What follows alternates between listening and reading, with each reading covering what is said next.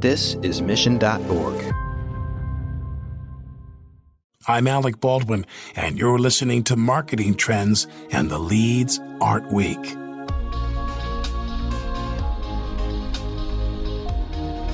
Around the world, Intel is a brand that most people are aware of. But that wasn't always the case.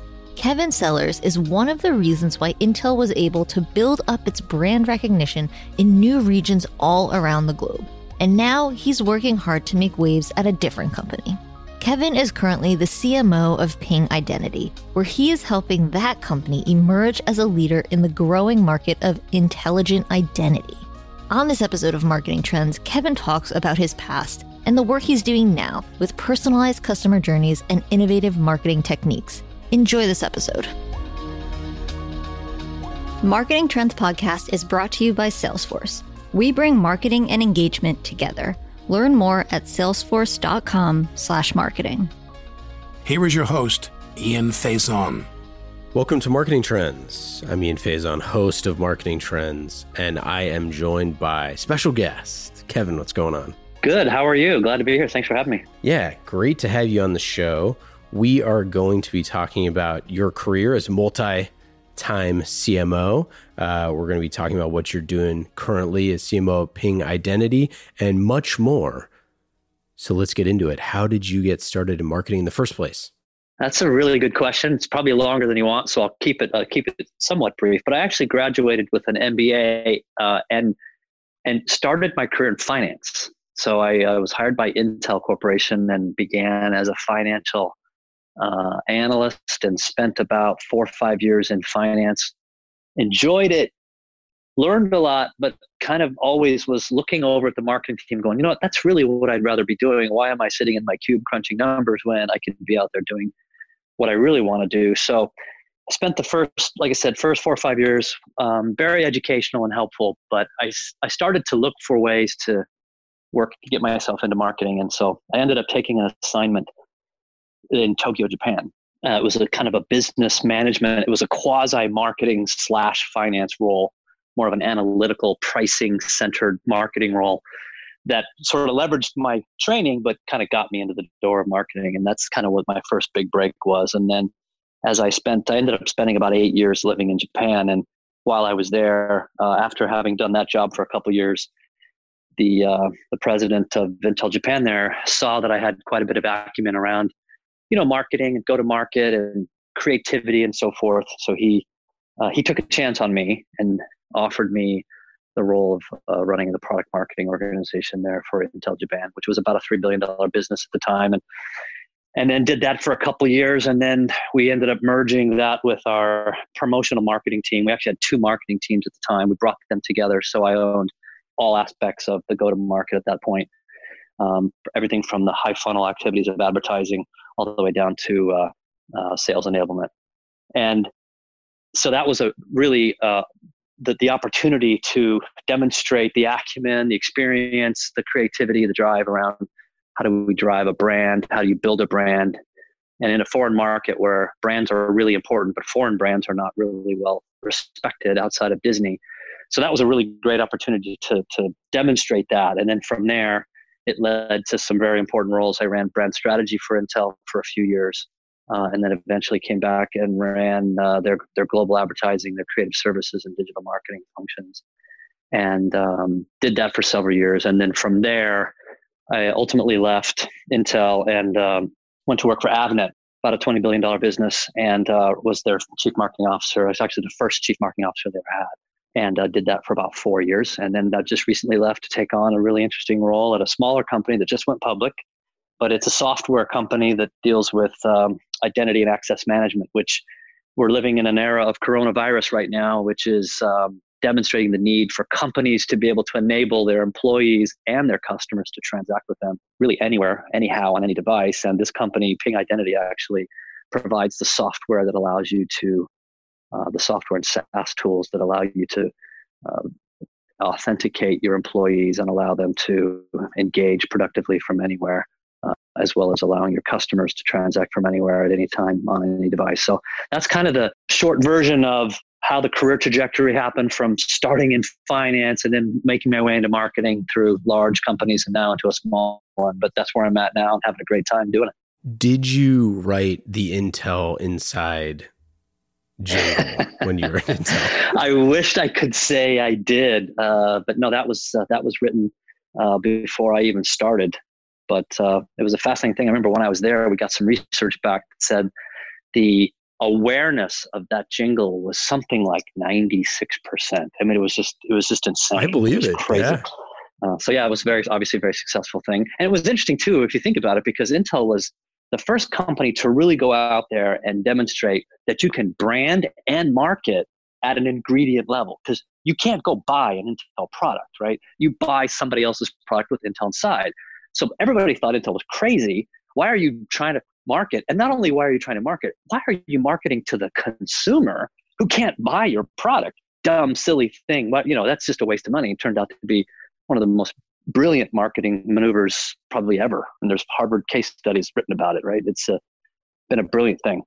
Well, yeah, let's let's let's talk about it because this is one of the things I wanted to talk to you about was that exact thing, right? Like it's kind of the classic uh, you know, modern marketing um kind of like 101 is if you're not if you're not marketing to your end end buyer uh, or or even just like kind of business 101 now you see with all the direct to consumer brands and things like that it's like if you're not if you don't control the customer uh, journey really really well then you know it's going to be harder um, but Intel like classically didn't market that way, uh, and uh, you know shows no signs of stop of slowing down or stopping anytime soon. Um, but I'm curious, like what what was like the the rationale behind those decisions? It's all rooted in some, I think, very important insight, right? If you're not building a brand, you're building a commodity, and the and Andy Grove, who was the CEO at Intel when I was there for a long time, famously said, "The last one commoditized wins." you, you don't want your product or service to be viewed as a commodity. And what branding allows is, a, you know, you, you're creating an emotional connection to your buyer. And that emotion can be on a range of things, but, whether it's B2B or B2C, the decision makers in life are emotional beings. So if you have the ability to connect with them at that emotional level, you create loyalty, you, you, you allow for price premiums You know, there have been multiple times in the history of Intel where their product, I mean, for the most part, over the over the course of history, if you just think about the personal computer market, which obviously isn't as big a deal today as it was back in the 80s and 90s, but if you think about the history of that, most of the time Intel had the, the, the superior product, but not all the time. And there were moments in time when their product was not the best on the market from a performance perspective. And yet, the brand strength carried it through those moments and still allowed for the company to charge a premium. And so this notion of Intel Inside, the notion of a jingle, the notion of really having a strong identity and a very specific place in the decision making. You know, the point is if you're going to go buy something, just is Intel inside? Because if it's inside, it's a little better. It's higher quality and that's that's really the success of that campaign over the years was to get consumers to go into a retail shop or online and say, you know, but I don't want that other one. I want the one with Intel inside. And their willingness to pay a premium for that really is a testament to the, the importance of branding and why doing it well actually pays off, uh, you know, in spades. I also, I remember so many times looking at different computers and and doing that as a consumer, right? Who didn't really understand any of that stuff back in the day. Um, but you would see the Intel stickers all over, right? It's like Intel inside. Um, and as a consumer, you just instantly know. I mean, it makes sense that you're saying that it's 96%. Uh, because I mean, there's just so many ads. Now, kind of conversely, I don't remember a single one of those ads. right. Right. Like I don't I don't remember a single thread of the campaign, but I do remember Intel Inside, and I remember the the the little jingle. Um, it's not a jingle. What's it we called? call it's it like the a, bong, the Intel bong. I don't know if that's the that, yeah, that's bong. what that's yeah, what people at sure. Intel call it. I, I'm curious how many types of campaigns were you overseeing at that time that were, you know, different types of, you know, a lot of TV advertising. Um, but if you were to do the same thing today, it would be much more difficult uh, to do those same type of ads with you know lots of people moving off of TV. Obviously, TV is still extremely important, but you don't get that sound. You go, you don't get the bong. You don't get you know that same sort of thing. I'm curious, like what do you think that that would be like today, marketing the same sort of, uh, if you wanted to do the same sort of idea for a company? It's like, hey, we want this thing to be everywhere. We want a large scale brand campaign where people can understand a component, um, but not the broader thing. But you don't have necessarily the same tools at play uh, in you know mass television to get everybody on the same page, especially if you wanted to like you know do a younger demographic. Yeah, uh, well, let me give you just a little bit of um, perspective on your comment earlier about you you know you remembered certain things you didn't remember the specific ads but and then i'll come back to the specific question you asked but i think it's important in terms of what intel did because this is illustrative i think for a lot of us as we as we continue to to try to drive the business forward for for our companies intel did two things that i think were really great they decided on a very clear message we're going to own inside. We're going to own that real estate. Not only are we going to own that real estate in the device itself, but we're going to own that real estate in your mind. We want you to think about us as that engine inside that is so important. And so that was very, very clear. And then their, their campaigns, their direct campaigns were really focused at that idea. And then what they did, the second piece was was is probably not appreciated nearly enough, but it was a brilliant stroke, which is they decided to say, look, here's what we're going to do. Our customers, we want you to advertise your products. And we want you to include in your advertising a badge and the bong saying that this product has Intel inside. Now, they're not going to do that, you know, just willingly because, you know, they want to push back and say, wait, wait, wait, we're advertising our products. We don't want to advertise your products. But Intel came up with a really with a really interesting program. It was called the Intel Inside program. Essentially, what we did is we said, okay, every time we sell a processor to you, let's just say it's $100, we sell it to you for $100. We're going to take a certain percentage, a few percentage points of, of that revenue, and we're going to set it aside in an Intel Inside campaign fund that you, the customer, have access to, that you can use to pay for the advertising. So if you advertise your products and you include the Intel badge and the Intel bong, you then get the opportunity to get a, a, a, good portion of that ad paid for out of this fund that's accrued. If you don't want to use the money and you just want to advertise your product, no problem, but you just don't get access to those dollars. So there was an, there was a carrot in there, especially for companies that didn't have you know really big profit margins, to want to leverage that so that they could advertise their products more. So that became the scale engine. So Intel did its own campaigns, but the the amount of media spent via that program was it dwarfed the amount of money Intel spent direct. But that's what really drove acceptance and the awareness of both Intel and that bomb. And so part, so part of the lesson, I think, that's yeah, remarkable. part of the lesson I think is it's not just you that has to tell your story. How can you get your partners, your customers, your your you know to help tell the story for you and I think that was the the really brilliant move that Intel made was they they incentivized that and it just worked it worked great. That's a really incredible story. I had no idea. That's yeah. fascinating.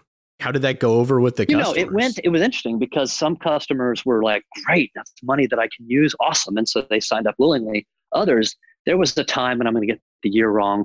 I want to say it was probably 1995, four, three, four, five, six, somewhere right in there, mid 90s when Compaq Computer, the CEO, his name was Eckhard Pfeiffer at the time, he basically said, you know what, We're, we do not want to do this Intel Inside program anymore. We're tired of promoting Intel. We want to promote Compaq. So Intel, nope, we're not doing your program anymore. And so, you know, Intel's response was, okay, fine, that's fine. You know, this this is not there's no gun to the head. This is just a, a bucket of dollars we're making available to you if you will include, you know, the badge and the bunk.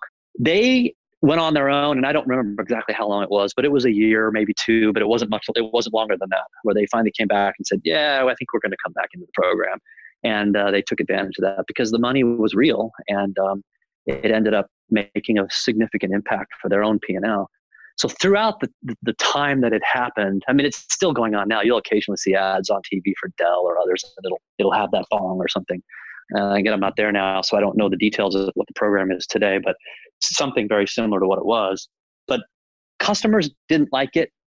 but they couldn't refuse it because the money was was too important to them to uh, for their own financial performance. But you know, at the end of the day, um, Intel and Microsoft ended up building very powerful brands from the PC industry, and a lot of it had to do with the strength of their marketing and the simplicity of their message, and then the leveraging of the of the partner ecosystem to help scale their message out. Yeah, that's absolutely fascinating. What a what a great case study. Um, you know, I mean, we see now certain types of uh, of partner marketing. You know, that's pretty obvious. Like obviously, you know, the the carriers like Verizon and and Apple and and different things like that that you see but again it's like kind of two sides of the same coin right? So it's it's not quite as uh, as innovative. It's it's a little bit more but although i wonder how those are structured so maybe it is more innovative than than it appears. We talk about partner marketing from time to time on the show as um, kind of like one of one of two ways usually. It's either really well done or just totally falls flat on its face. Um, because you really need to find the right partners and have the right approach and be invested in it together. Um, have you had any other campaigns where you tried to do something similar to that and it, it didn't work? I'm trying to think of example. Well, can I give you an example of one that did work that was a little unique? Would that work? so, yeah. Oh, yeah. Um, because you're right. I, I, think I'm in B2B now, right? And B2B, it's interesting because the buyer, um, the, the journey is so different. I mean, but you know, by the time they talk to a salesperson, they're two thirds of the way through the journey already, right? So they're, and one of the most important parts of that journey is is um, testimonials. You know, hearing from other customers, hearing from third parties, analyst firms like a Gartner or a Forrester, you know, some of these that are very highly qualified, independent.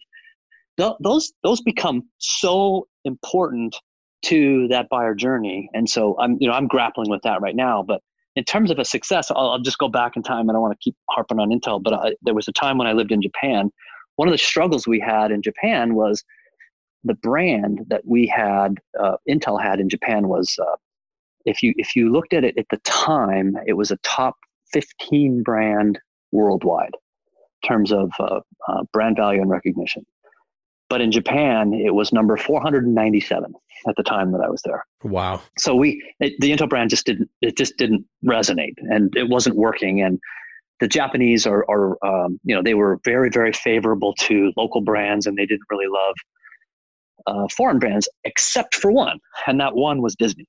The number one brand in Japan actually wasn't a Japanese brand, it was Disney. They are crazy about Disney. So we were looking at okay, how do we build our brand? What we need to do? How do we appeal? Because also at the time in Japan, the, the, the person who made the decision to buy a personal computer, if it was for, for home use, not, not for uh, IT use, but if it was for home use, it was the mother, the wife. They controlled the purse strings. And so our brand awareness among the female population was even lower. It was 500 and something. I can't remember the number, but it was it was even worse than the total. So we we set out to say, look, let's let's go. I'm going to go. So I paid a sales call to my counterpart over at Walt Disney Japan, and I just said, look, here's what's interesting. I'm looking at all this data. You guys have this amazing, strong brand. We have a really weak brand, and yet we have a very strong global brand.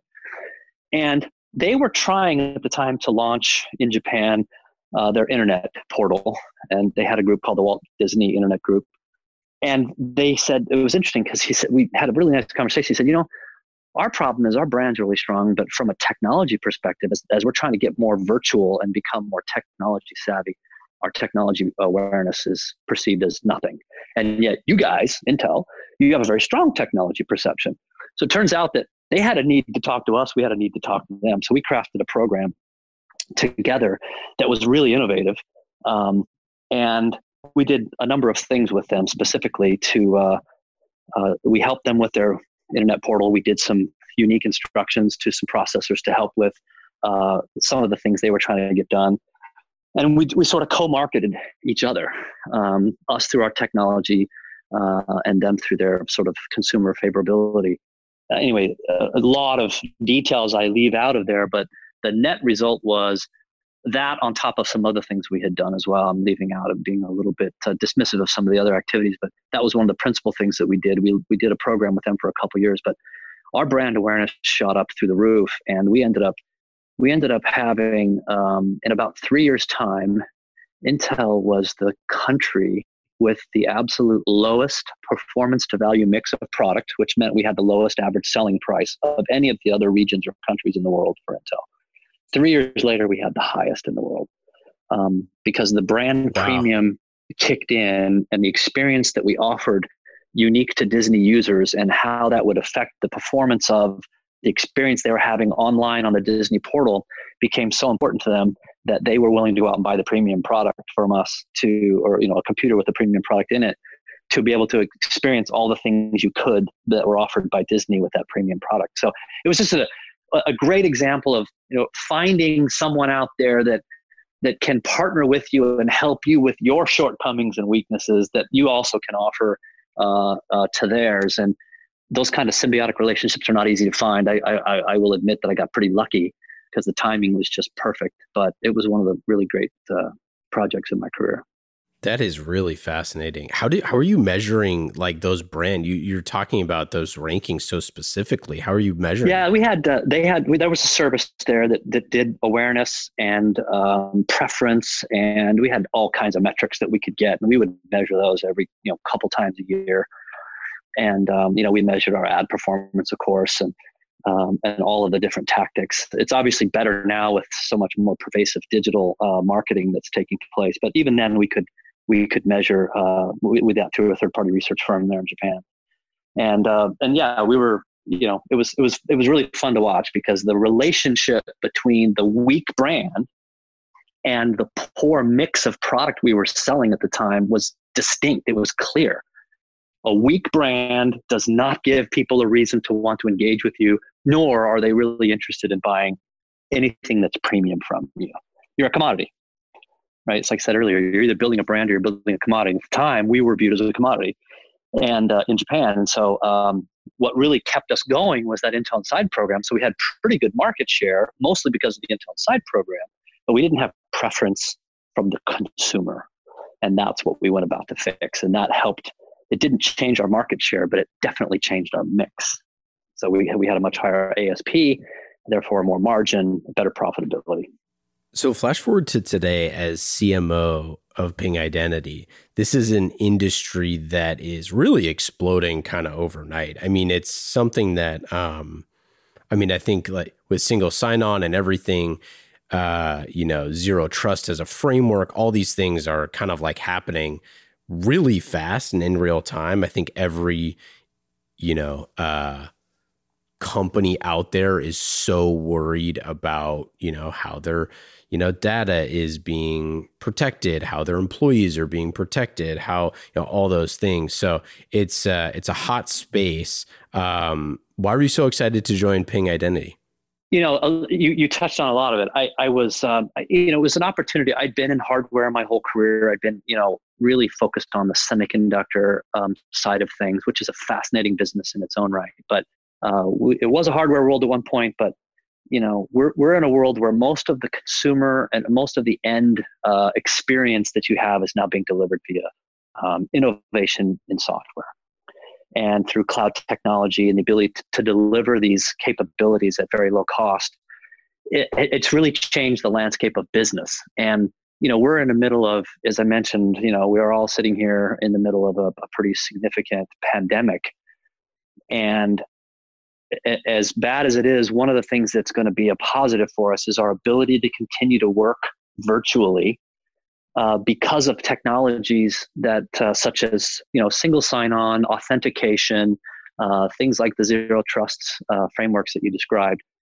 That, and so when I when I was looking at the company, I thought, wow, this the space itself is an opportunity to to really grow and managing growth is obviously more interesting than than than not and but it was also a chance to say you know uh, this is a different model for, than what i'm used to. It's not the big budget you know tv sort of thing. This is how do you go build a brand build awareness build value for a business in the b2b space that is it's it's very competitive but it's also very very important. And so that's kind of what got me really really interested in the company and then met the ceo and several of the management team. And it's just been a it's been an amazing experience. I've been there seven months now, and and you know now it's all about um, SaaS and SaaS delivery and cost of acquisition and you know it's it's a we, we didn't really think so aggressively about that at Intel. We thought about it much differently, and here it's it's very we're measuring. We have a wonderful data st- technology stack that allows us to really and you can really look at that journey because almost everything we do is digital so we can really look at each point of that journey measure its success so it's a it's a combination now blending creative and innovation innovative marketing with a really robust set of data and technologies that give you the opportunity to to move real time so all of those things were, were, were fascinating to me gave me a chance to stretch my skill set a bit and uh, really see about driving growth in a really critical business that has got a lot of you know well-funded competitors. So it's uh, all the way around was a really really good opportunity. I'm curious, what's the mindset like when you're kind of going into that role? How did you prep for that? Talking about you know, hey, we need to. I need to ramp up my field marketing knowledge. I need to ramp up my demand gen, you know, pipeline, uh, you know, attribution models and all that stuff. I'm curious, like, what'd you what'd you do to prep? Yeah. Um, a lot of a lot, a lot of reading, a lot of study, talking to a lot of other people. Some good friends and peers of mine that are in a similar business, uh, similar business model. Um, really understanding how they go about it. Um, but you're right. I mean, right now, I we, we obsess over our pipeline. Right? We we we obsess over the sources of our pipeline. We obsess over the different tactics and how and what is working and what's not working to deliver pipeline. We sort of obsess over the customer experience and it's it's fascinating because again at Intel the, the the customer base we dealt with was such a you know these were large multinational customers. So we sort of marketed to the consumer, but we sold to large enterprise. So the customer journey and the customer experience was at least at the time it's, it's much more refined now but it was it was almost one step removed and we didn't have as much insight as as I have today partly because the tools are better but partly because this this business is um, it's very very much about um, ensuring you have the right segment the right target within that segment and the right profile and that you you you're going after them and you're measuring literally everything you do and in many ways i almost feel like you know the the, the you know chairman powell at the fed where you have so many different knobs and, and, and levers that you can pull and the beautiful thing is I'm, I'm getting data on a regular basis to say, hey, this is working, this isn't working. And we're able to sort of adjust quickly.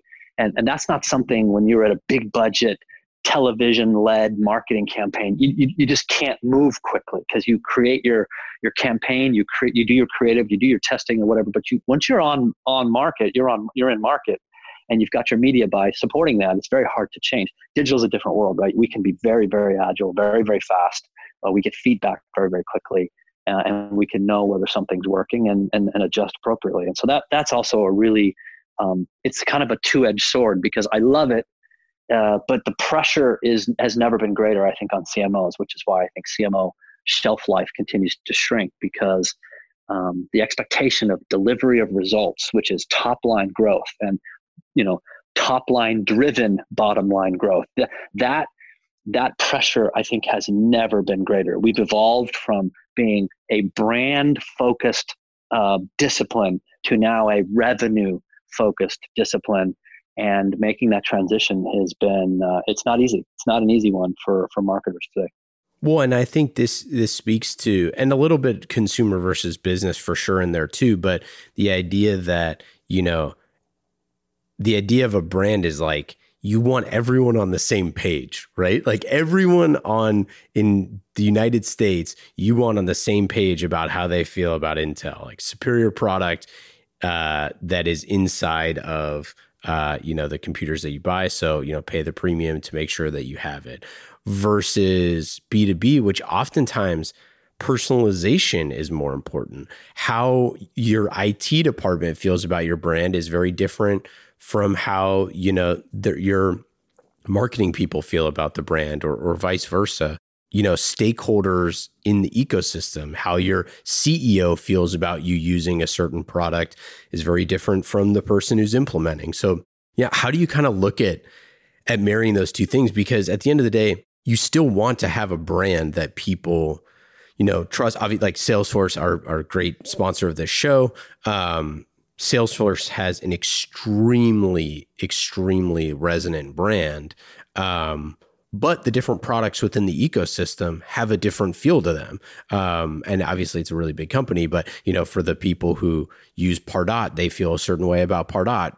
Um, so I'm just curious, how do you look at kind of the difference between personalization versus that overall brand appeal where we still want people on the same page about how we feel about the brand but also we need to have that that element of personalization? Yeah and i so that's a, it's a really it's it's something that i think all of us are grappling with right? You know great if i as i think about it you know i think about personalization and it's it's it's super important and being a digital first very modern digital first marketing focused um, team, we look at this and say, okay, the tools now exist, the data now exists that I can create personalization. So that's awesome. And so we spend a lot of time on that. But then, on, as you point out, on the flip side, the notion of brand is still about having uniqueness and differentiation in the hearts and minds of your target audience, right? And I've, you know, I've said this a lot. What I've learned is the data is awesome. I love it. I love to see it. I've got a great dashboard. I look at it all the time. I'm constantly asking about this and that and the other, and and we're making decisions based off of it. But the thing that I've learned is, as good of a data set as I have, and as a good of a, a means of finding a way to personalize the journey, meet my buyer at every stage of their journey with relevant content.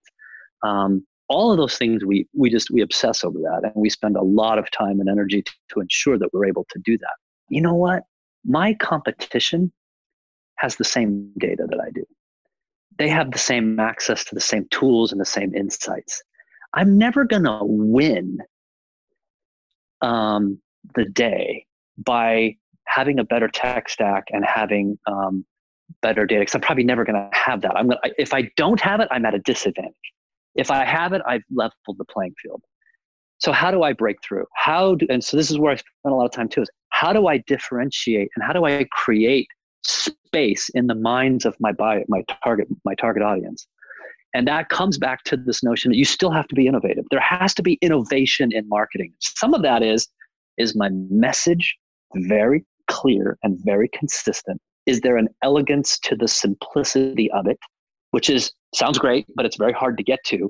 The companies that are just really good at being simple um, are, are very that they're they're very very good. But then, you know, I kind of have this model where the three things I look at from a brand. One is simplicity. The second is uniqueness and differentiation. So, what is that unique, differential sort of secret sauce that I bring to the marketplace? And then, how do I amplify that? And then the third is the emotion what is that emotional resonance that I want my audience to take? And I kind of use those three things as my filter to drive the brand side of the story because that's where my innovation is going to come in. That's where my creativity comes to bear. That's how I stand out in the marketplace and ensure that not only are my customers seeing me, but they're recognizing there's something of value and some sort of unique, differential, simple, emotional story there. And that's still, you know, that's how marketing started. It's still really, really important today. Uh, we've swung the pendulum very heavily in favor of of journeys, insights, data, and, like I said, I, I consume it all. But it doesn't. It's not. I'm not going to win. I might lose because I don't have that, but I don't think I'm going to win. I still have to leverage that to come to the other side of the coin, which is how do I innovate? How do I stand out? How do I differentiate? And that's, I think, what marketers are struggling. No, it's a it's a it's a great point, and I think um, it is something that with all of the noise out there that we get caught up in like just doing motions and not having impact. I mean, we talk a lot about ABM on this show and about you know, if you break down, you know, ABM into its kind of components and you have obviously like, you know, selecting the accounts and you know, who you're going to target and all that and then you engage those accounts. Well, that's the engagement is the key, right? Is like the engagement is the art uh, of it. Uh, the rest of maybe, uh, and I'm kind of just saying this off the top of my head here, but if you take like ABM and and the art and the science, everything is science except for the engagement piece, which is the art. And the art is the hard part, right? Now we're going to measure that, we're going to figure that out, but it's how people feel about uh, that engagement. And a lot of the engagement that has been happening is really freaking annoying. Like that's part of the thing, right? Is marketing and even, you know, like TV ads, we were just used to. But if you take a step back and look at how people consume content now, it's like taking 30 minutes of my life and just saying eight minutes of it are gone to you know watch a bunch of ads that people are shoving at you is pr- is a pretty outdated and like archaic model. Um and we kind of drag and drop i've talked about this in the past but we kind of drag and drop that on on video ads on digital and it's a horrific experience that nobody wants. Uh, the fact that you get like mid rolls and like facebook videos and, and, youtube videos is wild because we're not conditioned to it right? Like we're like hey this wasn't the social construct that we signed up for you know and the interruption marketing by interruption is slowly going away uh, or it's just getting more annoying um, and uh, and I think that that's a huge thing that we need to we need to figure out is like how do we engage? How do we do things in a creative way that, like you said, differentiates us from hey, we're not the annoying people. We're not the people who are having our salespeople beat you over the head every single day with emails. We're not the person who's like constantly interrupting every single you know piece of media that you ever you know try to engage with uh you know conversely it's like yeah that stuff might work but it also alienates you know maybe you know the the 10% of people that convert the 90% of people uh are are pretty are pretty upset with your brand and that's not a good way to do things either it's so true and i'll give you an example something that happened to me recently uh, uh, you know and this is why abm is so interesting what ABM really does is it allows you to really focus. You, you pick the accounts you really want to go after, and then you just you really because when you're when you're saying, hey, my target audience is X thousands of, of people, by definition, it takes you to um, a, a, more generic implementation. I mean, not not necessarily always the case, but just just in terms of being able to reach a broader audience, it sort of limits the the real personalized capability that but the ABM says, okay, I'm I'm going to go after this suite of accounts and I'm going to be really laser focused, but I'm also going to change the rules of the game. I'm going to engage a little differently. And so we've done some things that I, I thought were really great, but just the other, just, oh, it was about a month ago. I get this thing in the mail, right? And I'm, I'm clearly the object of someone's ABM campaign, but I, I just, I, I almost want to buy their product or service because this was such. I mean, I, I pay such attention to this. If it's, you know, I have a folder in my on my computer that's called bad marketing and good marketing. And so when I when I see things that are really bad, which are the annoyance ones, right, and people that are irritated because you haven't responded to their emails, so great. I just keep them in there because it's like this is an example of how not to do this because every time I get one of these, I get you know. but now the problem is you said this earlier. Now the problem is you get you know I'm getting 150 a day, so it's now the the the there's so many of them I can't even like you know it's it's just a sea of noise. But anyway, I get this thing in the mail, and it's kind of it's a box, and I open the box up, and um, it's a treasure chest. And I happen to open the treasure chest up, and inside the treasure chest are two bottles of wine. Now, by the way, I don't even drink, so it wasn't like I was excited because I'm, I'm not a drinker. But but what was fascinating about these were on one bottle was the label A, and on the other bottle was the label B and uh, there was a note, and the note said, "Hey, Kevin, um, we are a company that does A/B testing." Right. So, I mean, how authentic, right? This was a brilliant, brilliant, absolutely brilliant door yeah. opener, right? We do A/B testing. Explain what they do. What we've done is we've sent you two bottles of wine. One is actually a very nice bottle of wine, and the other one is a very cheap bottle of wine. We'd like you to do your own A/B test and see if you can determine and get the answer right. And then, you know, and then the sales pitch was, of course, this is what we do. We do A/B testing to help you ensure that your content or your product or what all the different things you would you would want to use A/B testing for. And I thought this is fantastic, right? And so I brought my team in, and we were kind of huddling around, kind of chuckling at it. And I had them go off and take the the test, and they did a test and came back and said it was this one. And we looked it up online. Sure enough, one was about a forty dollar bottle of wine, the other one was about an eight dollar bottle of wine. Now, obviously, more much more expensive, but that company, that situation I mean, we there was multiple people that were thinking about it, talking about it. That's creativity. You know, that's taking ABM and putting innovation into it. So, you know, uh, th- those are great examples, and I'm sure you know listeners all have their own. But th- that's the kind of thing I think that ABM does that we that we're looking hard at, making sure we can really create something unique and different in the way we go to market. That's so good. I love that. That is really, really, really. It's good. just awesome marketing. You know, I just I tip my hat to that company, and I'm like, if I ever do want to use a third party A/B, because we've got our own internal data science, this we do a lot of our own. But if I ever want to do a third party A/B testing, that company's getting my business. I won't even do it. I won't even look That at is anybody so else. I'm, good. just, I'm going right to them. Well, and because it created exp- an experience, sure. right? It created an experience for your team. Speaking of that, I, it's like you know, I don't know if you've ever done any like escape escape rooms or anything like that. I haven't, but very Um, familiar with them, and a lot of people I know have. Yeah, like that's the same sort of idea as like if you're giving someone an experience around something that's like team building in some form or fashion. Uh, that's a great, great thing. Wow, I love that. That was awesome. You also have experience doing a massive rebrand. Uh, dare I say, historic rebrand of Avnet. I'm curious, what were just some of the lessons that you got from that experience uh, on doing a rebrand? Because I know there's a lot of marketers that listen to this show that uh, are in the middle or thinking about one or or whatever. Yeah, actually did the rebrand of Intel too. So uh, when I ran brand strategy, we rebranded Intel. Um, this was 2006, um, and and and and then did the same thing at Avnet. And the the lessons are very very similar, right? What we what we were looking at is, uh, you know, relevance is really important. And what we've found is that the way we presented ourselves, even though Intel Inside at the time had a very high awareness. Just the Intel master brand, it, there was there was a we the, the data was showing that we were sort of slipping in relevance. We just were becoming less relevant to the conversation. And so we did a little research and found out kind of what people thought and why. And you know, we were we were presenting ourselves as kind of a 1970s style technology company. Just wasn't modern. And plus, we were creating a little bit of confusion. We had an Intel logo, master brand identity, and we also had Intel Inside. So we kind of had two versions of our brand in the marketplace.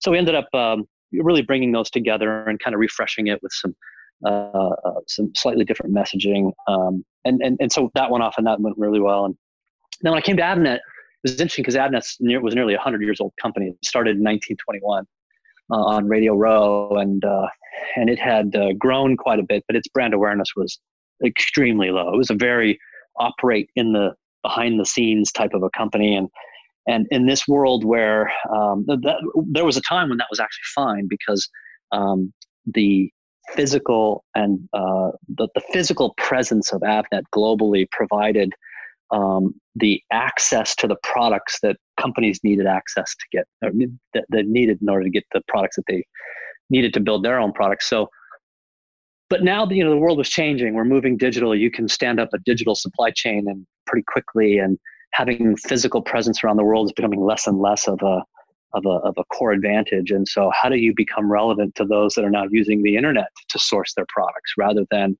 um, you know, sort of physical locations or physical uh, distribution? So, you know, we looked at um, what the brand. We went through a pretty rigorous process, but we we got some really good research back and understanding what our customers felt about us, what our employees felt about the company, uh, what our partners felt about us. And you kind of, when you look at it, you realize, hey, first off, our awareness was very, very low. Um, the preference was slipping because it was becoming less relevant. Uh, and then what you really do is you you a brand isn't something is a, brand is not a marketing campaign. A brand is not something that is created by a marketer. What a brand is is a it, it is the basically it's the description of the soul that's what a brand is and and so when you when you're doing a branding exercise or a rebranding exercise what you're really trying to do is you're trying to make sure you discover and understand the soul of the company and are you articulating that in a way that is resonating with your audience? And so as we went through it we realized that the messaging we had was really not in line with what the soul and the truth of what the company is and what our customers and partners felt about us.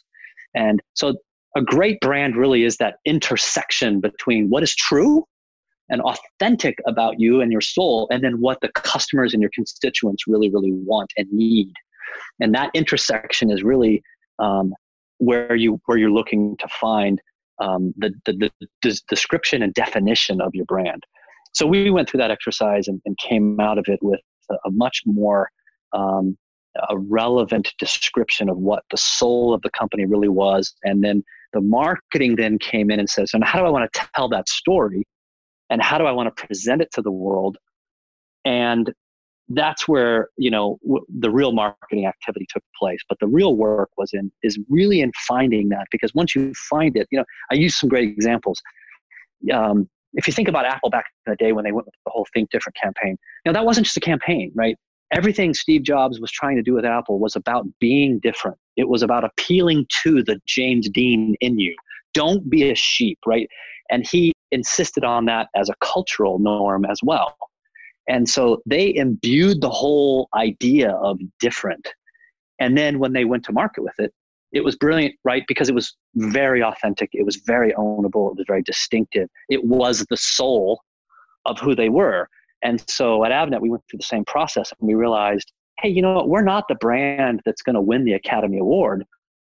But in many ways, we're the brand that the Academy Award winner is going to mention in their acceptance speech. So we a very important partner. We're not Sir Edmund Hillary that goes to the top of Mount Everest, but we are that Sherpa that will get them there.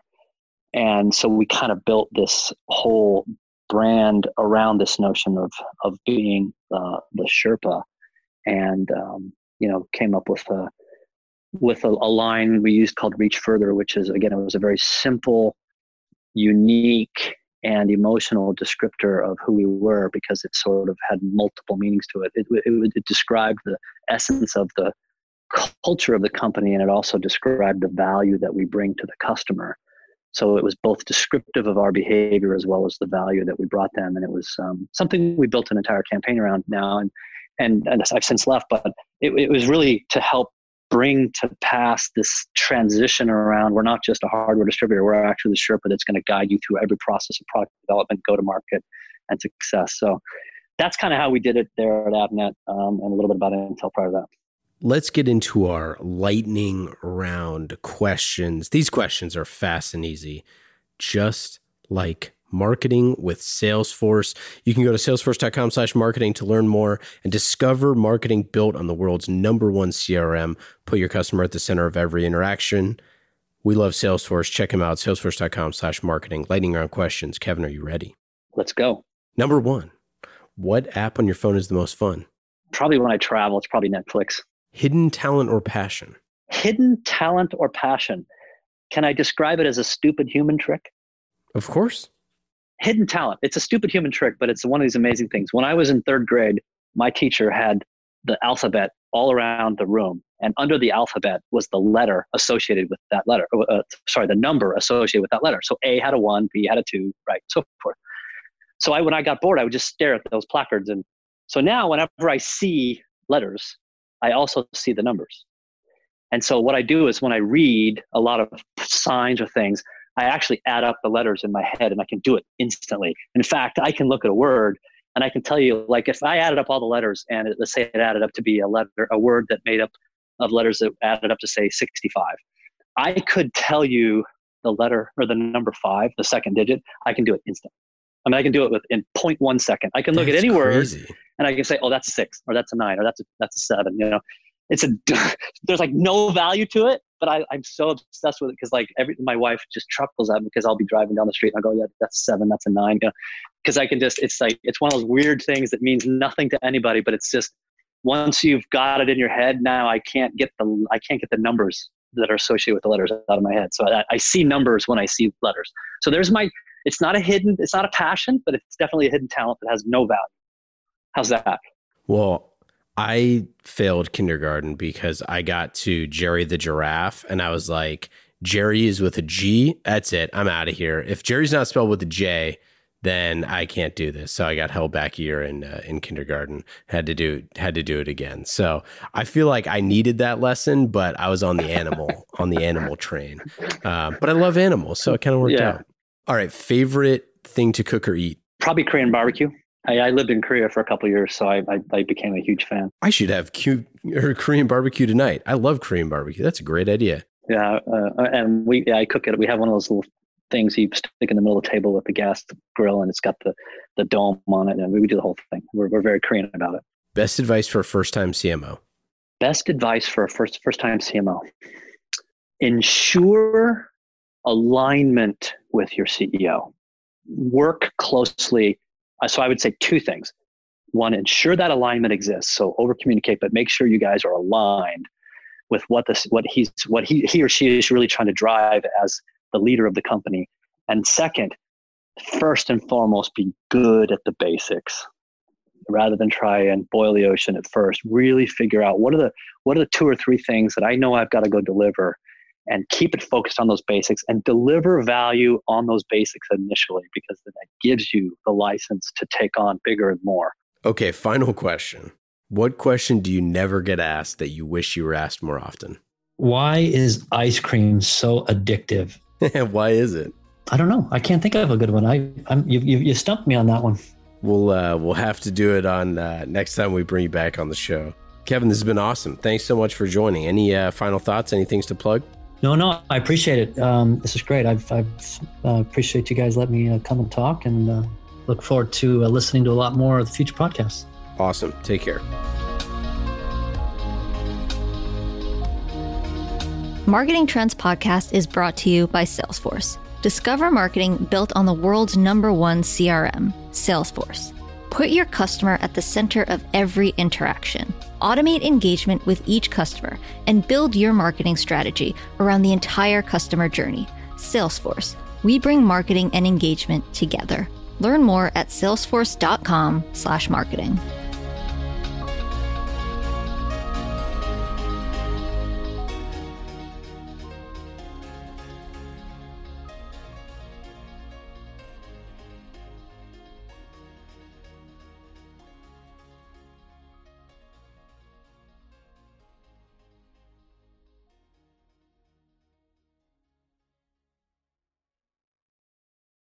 You have eight seconds to make a connection or risk a click away onto the next topic. The difference lies in your ability to deliver relevant experiences to your audience across devices and across channels. But delivering on a really great experience is impossible without the right people and the right technology. You've got the right people, but your technology choices will make or break someone's experience with your brand. At the center of gravity of your digital experience, Brightspot Content Management System can deliver relevant content, personalized experiences, and cross channel synergies to create unforgettable brand experiences. So you can be a bright spot in someone's day. Head over to brightspot.com forward slash marketing trends to find out right now. From global crisis to hunger relief efforts, the messages you deliver save lives, inform important decision making, and help keep communities safe and sound. The speed and scale of your content needs to be delivered faster and on a much larger scale. Brightspot Content Management System has supported some of the world's largest brands to communicate on a global scale. From Johnson & Johnson sharing critical information with their customers to helping Whole Foods tell their brand story to a global audience.